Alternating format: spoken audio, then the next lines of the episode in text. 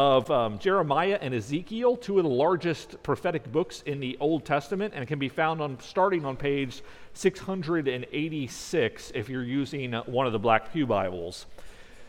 Now, to briefly review, it's been a few weeks, um, if not more, since we've been in Lamentations. Um, recall that Lamentations, five chapters long, and consists in five poems, basically. Each one of Lamentations' five chapters is a poem that reflects upon what was perhaps the most tragic event in Israel's history uh, namely the destruction of the temple in Jerusalem, the razing of the city itself at the hands of Babylon in 586 BC, which eventually, which, which started off Israel's 70 year exile away from the land of promise. So, with that tragic context in mind, let's turn our attention to Lamentation chapter 2. And because these um, verses, these chapters are a little bit longer um, than normal. We're going to read this in parts. So we're going to start off just by reading the first 10 verses. And then as we work our way through the sermon, we'll eventually cover all of the verses before us. So let's start out by doing Lamentations 2, verses 1 through 10. As always, I'll be reading out of the ESV. So hear now the word of the Lord. How the Lord, in his anger, has set the daughter of Zion under a cloud. He has cast down from heaven to earth the splendor of Israel. He has not remembered his footstool in the day of his anger. The Lord has swallowed up without mercy all the habitations of Jacob. In his wrath, he has broken down the strongholds of the daughter of Judah. He has brought down to the ground in dishonor the kingdom and its rulers. He has cut down in fierce anger all the might of Israel. He has withdrawn from them his right hand. In the face of the enemy, he is burned like a flaming fire and Jacob, consuming all around. He has bent his bow like an enemy, with his right hand set like a foe, and he has killed all who were delightful in our eyes. In the tent of the daughter of Zion, he has poured out his fury like fire. The Lord has become like an enemy. He has swallowed up Israel. He has swallowed up all its palaces. He has laid in ruins its strongholds, and he has multiplied in the daughter of Judah mourning and lamentation.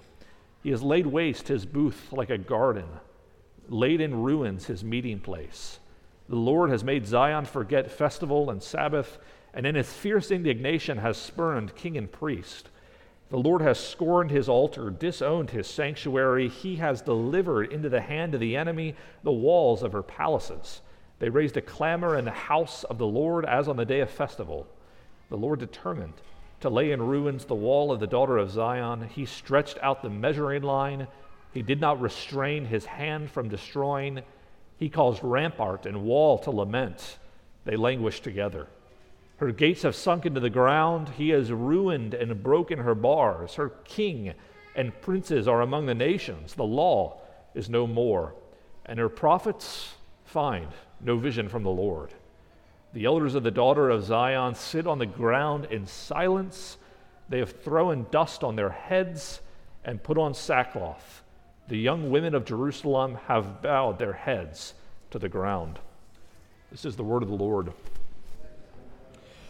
You know, earlier in the Bible, um, way, way back in the book of Genesis, you know, one of the first sibling rivalries that we come across, um, beyond uh, Cain and Abel, that is, is the one that unfolds between twin brothers in the book of Genesis, Jake, uh, Jacob and Esau. Jacob and Esau. Now, if you don't know their story, um, it basically begins in Genesis chapter 25 when we learn that Isaac's wife Rebekah is pregnant with twins. And the Lord proclaims, e- even before their birth, that these two sons, Jacob and Esau, uh, they would have quite a future because they would eventually sprout two nations. Uh, Jacob would eventually become Israel, and his 12 sons would eventually make up the 12 tribes of Israel, and Esau would eventually become the father of Edom, another nation, and one that would often be a thorn in the side to Israel throughout their history. In fact, when Babylon razed the temple in the city of Jerusalem many years later, that's the context again for, for the book of Lamentations,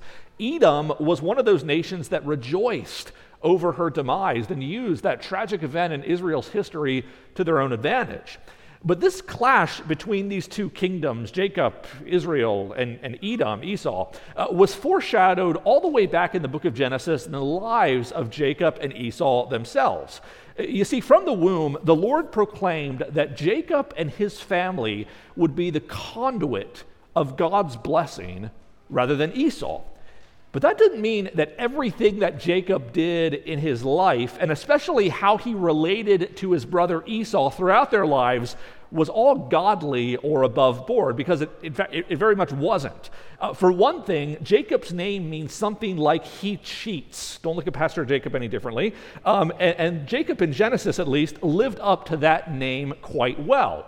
Uh, we learn from their story in Genesis that, that one day, after Jacob scheming and, and cheating, living up to his name quite well, Esau is so angry and upset with his brother Jacob that he determines he's going to kill him.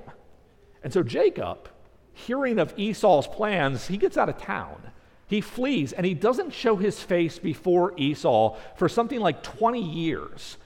But after those 20 years, and several chapters later in the book of Genesis, uh, Jacob and his now quite large family, they decide to return home. But Jacob knows that in coming home, he's going to have to face the music, a terrifying prospect given how he left matters. And so Jacob reaches out to Esau. He sends messengers ahead of him, tests the waters a little bit, but he soon gets word that Esau, when hearing that he's coming home, is coming out first to meet him. He finds out that Esau's coming out to meet him, but he's not coming alone. He's coming with 400 men. Now, this rather ominous piece of information in the book of Genesis sounds to Jacob just as threatening as that would sound to us as well. And Genesis 32 tells us that when Jacob hears this, he's greatly afraid and he's distressed. And he frantically divides up his family to give everyone a fighting chance when Esau eventually comes. They can understand the calculus in Jacob's head. Know, on the surface, it's a reasonable kind of calculus. He knows how he tricked his brother how he sinned against his brother. And even though all of that was part of God's sovereign plan, and Esau certainly wasn't the above board godly victim in all of it, Jacob is incredibly afraid of being in the presence of his brother, knowing how he wronged his brother, knowing how he sinned against his brother, and knowing the earlier determination of Esau to do away with him. And so the question is faced, faces Jacob in the passage how in the world would a meeting between him and his brother Esau go well? How in the world would that work out in his favor? But when we step back from that story in Genesis 32 and we begin to reflect a little bit on our own relationship with God, well, a similar kind of question faces us too, doesn't it? Because when we understand the nature of God, and particularly the potency of God's all consuming wrath and His divine determination to punish sin and sinners. And then we recognize, as any honest self evaluation will show, how we've wronged God in some pretty serious ways and are therefore right objects of his wrath. The stomach churning question faces each of us how in the world could we approach a God who judges sin and sinners when we ourselves are sinners? Well, it's also this question that hangs over Lamentations chapter 2. How in the world could sinners become once again God's welcomed sons when God is the one who judges sin? And yet, the message of Lamentations chapter 2, as we'll come to see as we work through the passage, is that even when we are dismayed by the shame of our own sin, even when those regrets from the past begin to surface once again, and we understand the consequences that we've suffered in our own lives for our sin, or even if we haven't, the consequences we should have suffered for our sin, is that the one who judges sin and sinners is the same one who invites us to return to him and find renewal. And so rather than hiding from God in the shame of our own sin or ignoring God and living like functional atheists in our lives, Jeremiah encourages us in our sin to draw near to the judge.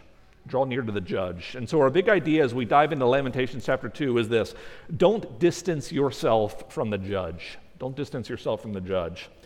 Um, three points. We work through the passage. The first is the God who judges sin in verses 1 through 10. Second, the weight of God's judgment in verses 11 through 17.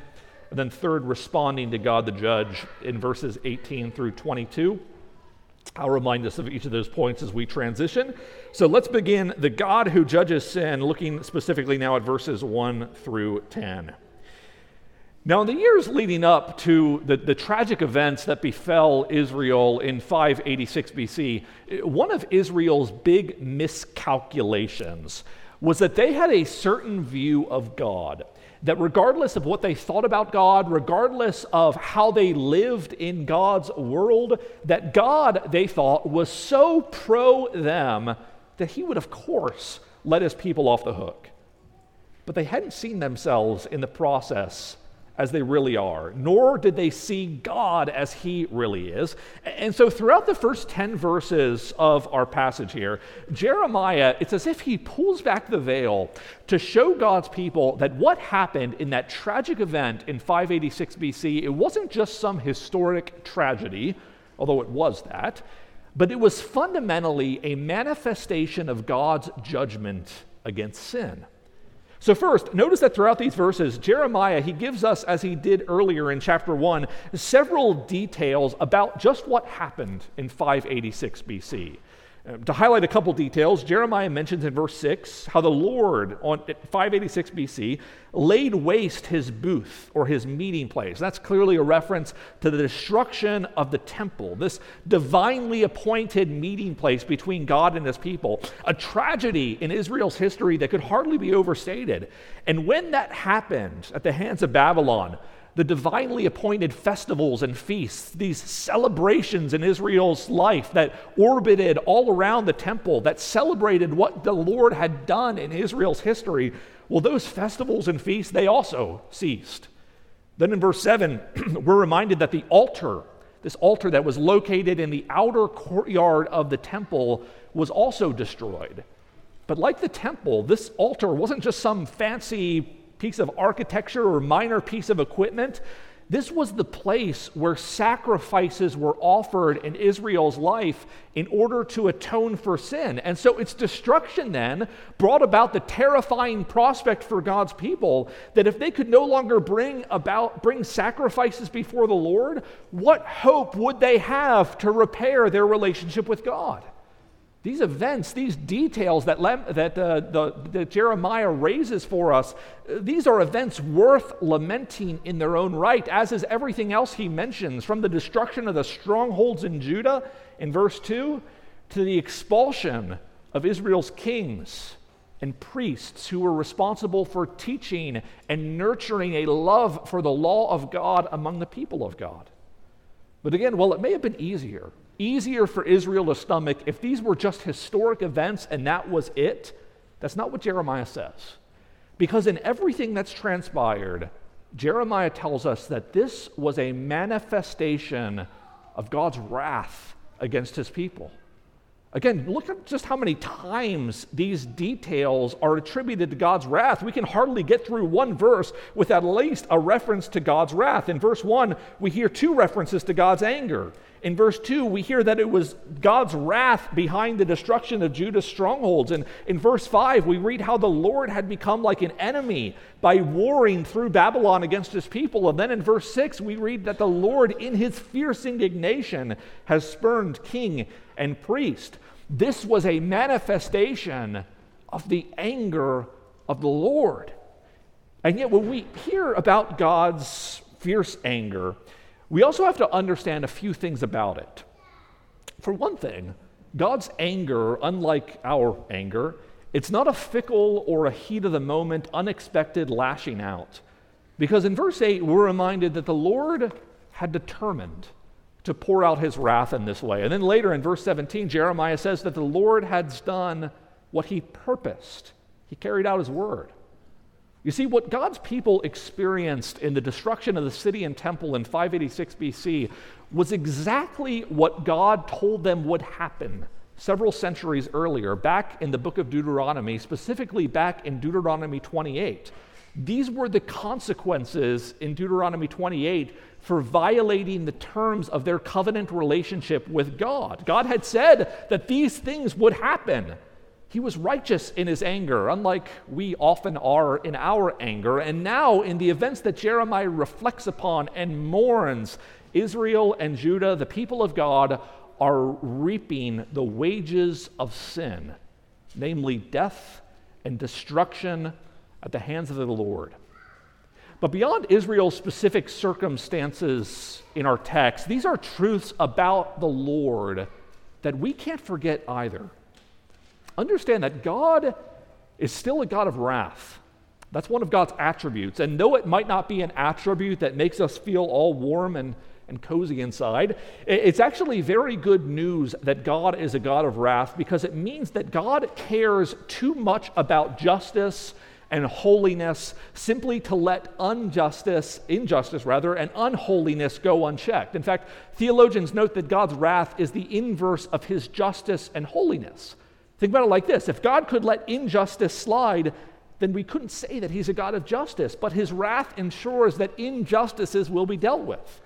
Now, now, Jeremiah obviously has a solid grasp on God's wrath, and in order to restore their relationship with him, Israel, and Jerusalem need to understand these truths about God too. They need to understand that what happened in this tragedy wasn't just a geopolitical tragedy in the ancient Near East. This was a manifestation of God's righteous anger against them.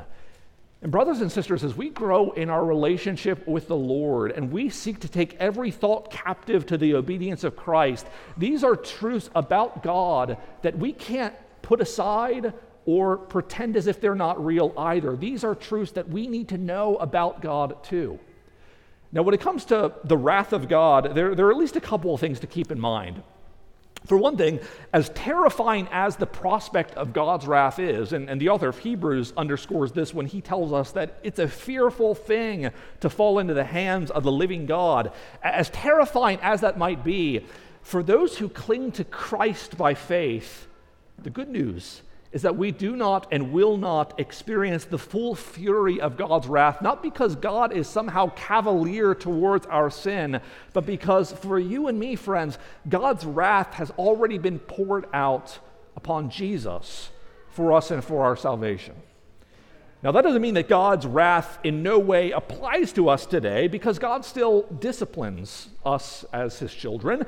And as our confessional standards puts it, although we can never finally fall away from God if we're attached in faith to Jesus Christ, we may still, by our sin, quote, fall under God's fatherly displeasure and not have the light of his countenance restored to us until we humble ourselves, confess our sins, beg pardon, and renew faith in repentance. God is still holy. God still disciplines us, and God calls us to be aware of our need to continually repent of our sins as an affront against his holy nature. But that's the first thing to keep in mind as it relates to God's judgment. The second is that God's judgment against unbelief isn't just a thing of the future. And it's not just a thing that looks as outwardly terrifying as it did when it fell on Jerusalem in 586 BC.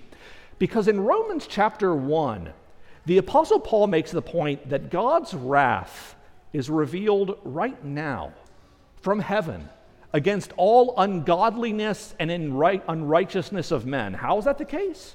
Well, according to Paul, in giving people over to their sins. You see, when the unbelieving world hardens its heart in unbelief towards God and suppresses the truth that's evident about God, the Apostle Paul tells us that God's judgment manifests itself in the presence in giving people over to more sin. It's as if the Apostle Paul tells us that sin begets more sin, such that an increasing numbness towards God and towards holiness is one indication of the wrath of God being poured out at present. Now, several years ago, I, I remember hearing a story of a, uh, of a young woman. And this young woman had grown up in the church. She grew up in a theologically rich tradition as well. Uh, but, uh, in the months and years since then, she had walked away.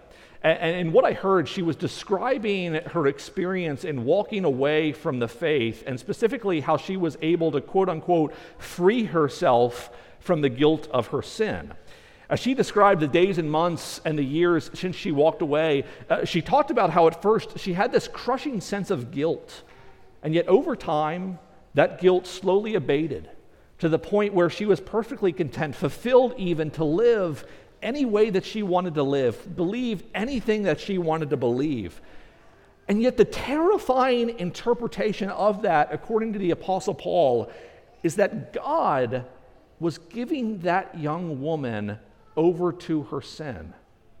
That feeling of freedom and fulfillment it was a manifestation of God's judgment, which, apart from the Holy Spirit's work of drawing her to faith and repentance, which God is more than capable of doing that, and we pray that He would, would inevitably lead to the full realization of that judgment in the end.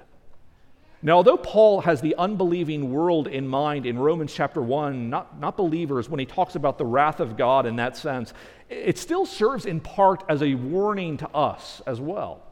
That if we sense in ourselves a growing numbness towards God, a laissez faire attitude towards his standards of holiness, towards godliness, towards his word, friends, that should give us pause. Like Israel was able to do in the days of Jeremiah before Babylon razed the city, we can justify virtually anything that we want to justify and have all kinds of false prophets soothe us in our sin, but all the while miss that this apathy towards God should terrify us and should be the impetus to call us back, draw us back once again to the Lord. Now, as it relates to our text, understand that the first step for Israel in restoring their relationship with God is to recognize who God is. That's fundamental.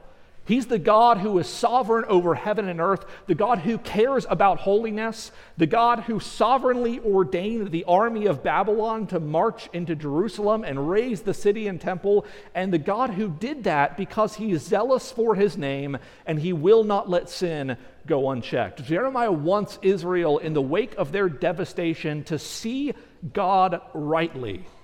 And friends, the same applies to us today, too. But as we continue in our text, Jeremiah then communicates that such a truth about God is, for one thing, something that, that shouldn't just stay in the head. This is something that should deeply affect us as well. And then as we continue, we'll also find that paradoxically, this is also a truth that by no means should keep us as the people of God from returning to the Lord.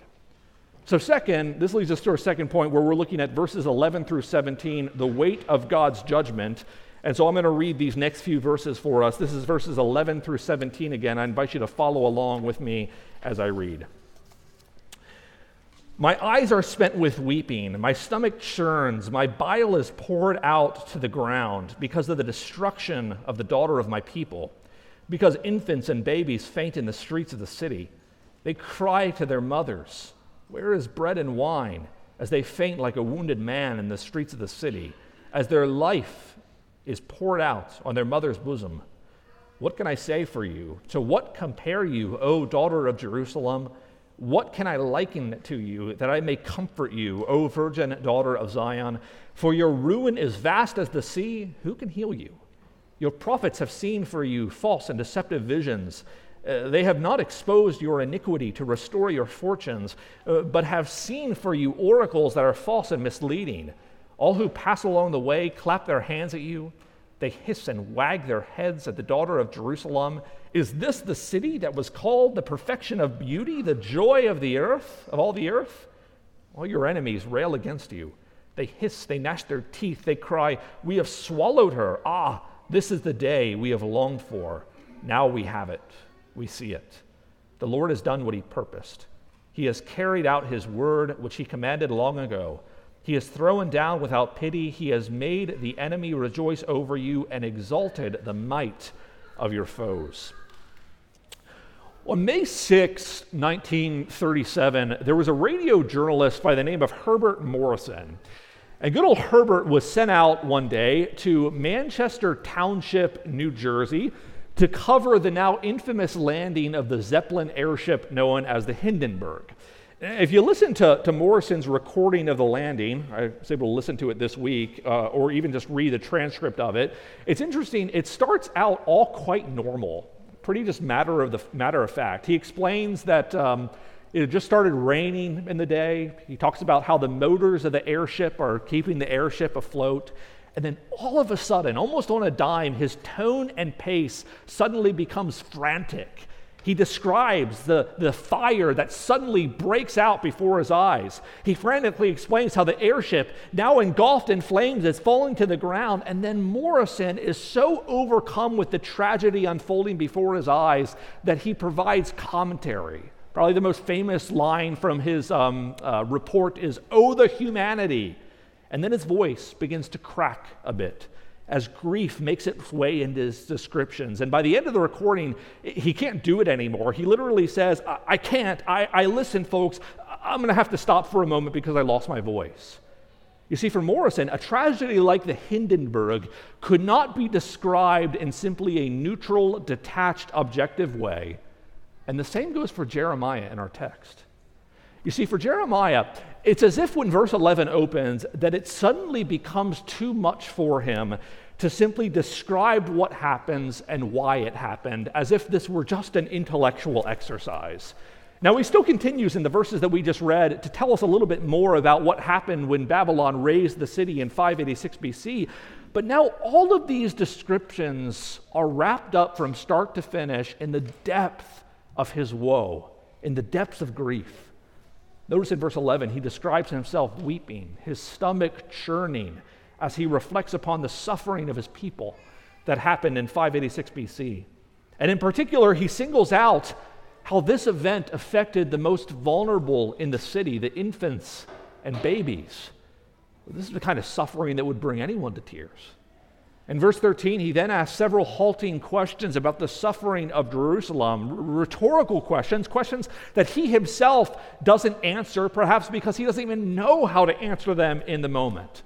These initial questions in verse 13 are kind of like the question that surfaces occasionally in the scriptures How long, O Lord? A question that's part and parcel to laments, but a question that even we can't answer either. And then in verses 15 through 16, he describes the utter shame and humiliation as nations, nations like Edom, celebrate Israel's demise and mock their suffering. A reality which perhaps stirs even greater lament and further tears, given that Israel and Jerusalem were supposed to reflect the majesty of the Lord among the nations. And yet, even as Jeremiah laments these realities throughout our texts, we also notice that he never makes an excuse for Israel's sin. You see, two things can be true. It can be true that God's wrath was righteous because of Israel's sin, and Jeremiah never denies that at all. In fact, he makes that very connection throughout Lamentations. After all, Israel had listened to false prophets in verse 14 who pacified them in their sin, rather to Jeremiah throughout his ministry who was constantly calling them to repentance. But it can also be true, even as Israel only had themselves to blame, that this is still an awful tragedy and that God's people paid a heavy price in the invasion of Babylon, and that this is still worth lamenting, even when they only have themselves to blame. Jeremiah's response in these verses uh, gives us a window into how all of this affected the prophet, but of course, it also poses the question for us how do we respond to these same theological truths? You know, over the years, I can think of several real life ministry examples. When I've talked to people about you know, any number of topics in the Bible, something that the Bible says, simply thinking that all I was doing is teaching or communicating or pontificating about something that God says in His Word without expecting the responses that I've received. You see, on more than one occasion, and maybe you can relate with this too, uh, I've had people get quite angry with me when I thought we were just having a casual conversation about theology. And then on the other hand, there have been other times when I've talked to people about God, about what God says in His Word, uh, about any number of issues, hoping that the person would take to heart the things I've communicated and not just think that we were engaged in an intellectual exercise. You see, whether I expected it or not, desired it or not, the truth of God's word, and particularly as it relates to the truth of God's judgment against sin, should not leave us unaffected. Now, responding rightly to those matters is another thing altogether, but truth calls for a response.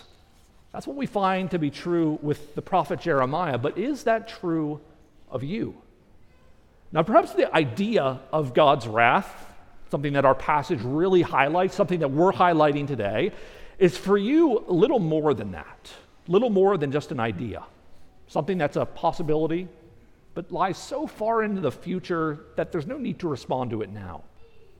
And we've already talked how God's wrath is poured out on unbelief right now. And moreover, this isn't something that's only a possibility or a probability, because what happened in Israel's history in 586 BC was a token of God's ultimate wrath, a foretaste that manifested itself against sin and against sinners in history, so that we wouldn't look at Israel's misfortunes and think that that was only their misfortunes. Friends, that was the wrath of God that was poured out because of sin. And in the same way that it was certain to happen because God said it would happen in this way back in Deuteronomy 28, it's also certain that it will be poured out on you if you're not clinging to faith in Jesus Christ, the Christ who has already taken, taken upon himself the full fury of God's wrath for all those who put their trust in Christ. Perhaps the takeaway then for some of you is that you need to see truths like this, like Jeremiah did, and wake up a little bit to your own complacency.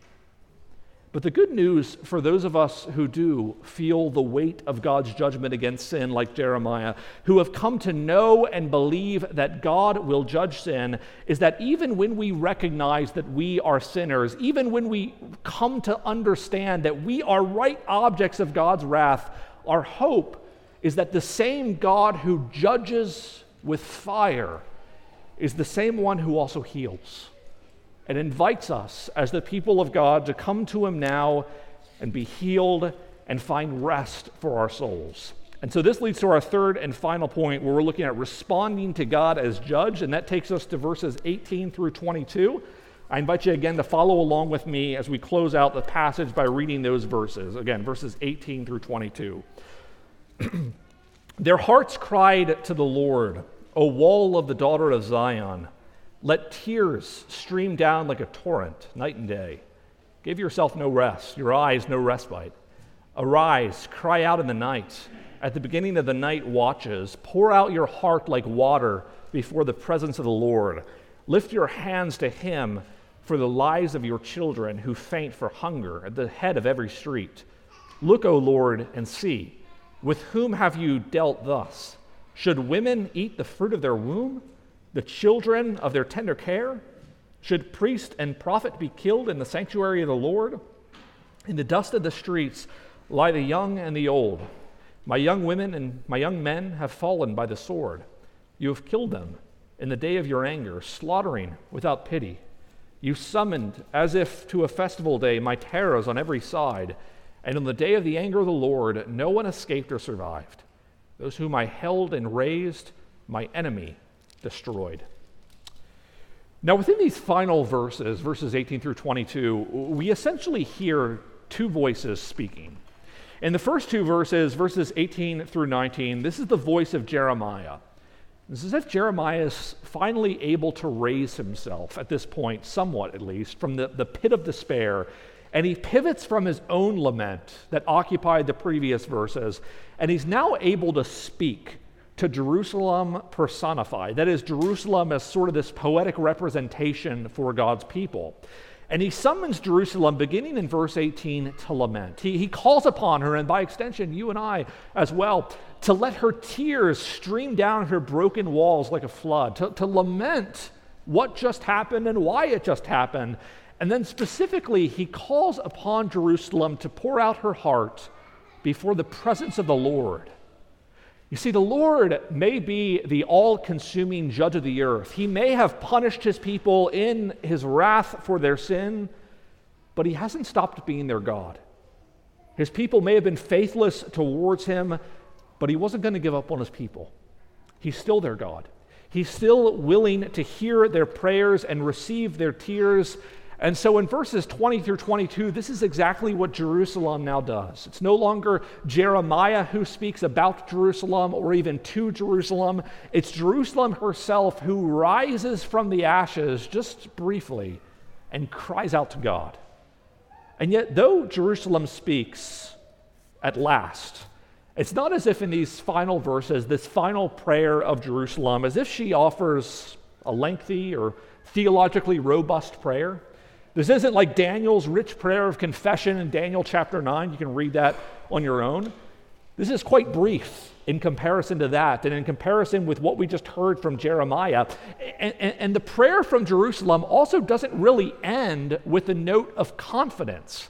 In fact, commentator Philip Ryken comments, quote, the second lament, that is Lamentations chapter 2, ends with cannibalism and sacrilege, with unburied corpses mounted in the streets, the fearful results of divine wrath. And yet, Ryken continues, noting that, quote, Jerusalem here hardly knows how to pray about such things, but at least she can bring them to the Lord's remembrance. And it's that last point that's particularly important here. If you recall back in verse 13, Jeremiah, he had asked several somewhat rhetorical questions, questions in passing, questions that he himself didn't know how to answer when he asked them. But now, by the end of this second lament, we begin to arrive at an answer to that final question he asked in verse 13 namely, who can heal you? Because though God is a God of wrath who will by no means clear the guilty, he's also the merciful and faithful God of the covenant who hears the cries of his people, even when his people only have themselves to blame, and he won't let the destruction of his people be the end of their story. Lamentations chapter 2 may end with, with many unanswered questions. For example, how in the world will the Lord heal Jerusalem and the people of God? But as the story of God's dealing with his people unfolds throughout the scriptures, will we begin to arrive at an answer to that question of healing? When God wars with even greater fury against his own son. You see, the greatest terror of the cross of Jesus Christ wasn't the physical torment that Christ endured, as horrible as it was. The greater terror was when Christ drank the wrath of God down to the dredges for you and me. The English Puritan Thomas Goodwin once wrote that Christ suffering the wrath of God on the cross, quote, was a clear manifestation of God's anger and a higher piece of justice against sin than if God had made and there sacrificed millions of worlds. But this is exactly what Christ did for you and me, such that even when God disciplines us today, as he does when we sin, we can know that because of the enormity of what Christ suffered for us. Our suffering and the shame that we feel over our sin isn't final. Know, earlier we mentioned how in the aftermath of Jerusalem's destruction, when the temple lay in ruins, that God had removed the means of access to him in the old covenant. We heard how the altar was torn down, how the ark of the covenant, the footstool of God referenced in verse 1, was forgotten. But in tearing down all that the Lord tore down, he was going to rebuild a better temple. And it wouldn't be the temple that was rebuilt or that began to be rebuilt on the same spot 70 years later. It would be the temple of Jesus Christ himself, who provides access for us as the weak and weary, sinful people of God right now, even in our sin, even when God disciplines us for our sin. He provides us access to the heavenly places where He continues to make intercession for us and hear our many prayers. And so, among the final questions these verses leave us with is how do you come to a God like this? Do you come like Jerusalem and Jeremiah? Again, at no point do we find them defending their sin or protesting God's right to discipline sinners and judge sin. As commentator John Mackay puts it, quote, Zion doesn't plead past mercies or former achievements, rather, she focuses on the mercy and pity of God when we recognize that God is judge and that we can't stay neutral to God, the only thing that we can bring before Him are our prayers for mercy. And then know that because of Jesus Christ, the judge will not cast us out. And so, as we prepare to close, then, I want to leave us with this final takeaway, this final exhortation. That's this In your grief, don't live like an atheist your grief, don't live like an atheist. At the beginning of the sermon, I referenced this story of Jacob and Esau from Genesis 32. But we didn't talk about how that story ends. Well, in the aftermath of Jacob's panic at the prospect of Esau coming with 400 men, there are two things that happen. First, uh, Jacob has this curious encounter with the Lord one night where he wrestles with the Lord for an entire night, and the Lord, in the midst of that, wields his power and, with a simple touch of his hip, puts his hip socket out of joint, humbling Jacob and reminding him of his weakness. And then, second, when morning dawns and Jacob eventually comes face to face with Esau, weak, no doubt, from a night of wrestling, unable, we would imagine, to wield any kind of defense against Jacob should Jacob or should Esau decide to come with his 400 men in the fury of his wrath. What does Esau do again? Well, Esau embraces Jacob. We read in Genesis 33 4 that he runs to meet Jacob, he embraces him, and he falls on his neck and kisses him, and together they weep. You see, Jacob begins the night, the evening, absolutely terrified. But though he divides up his family, he doesn't run away.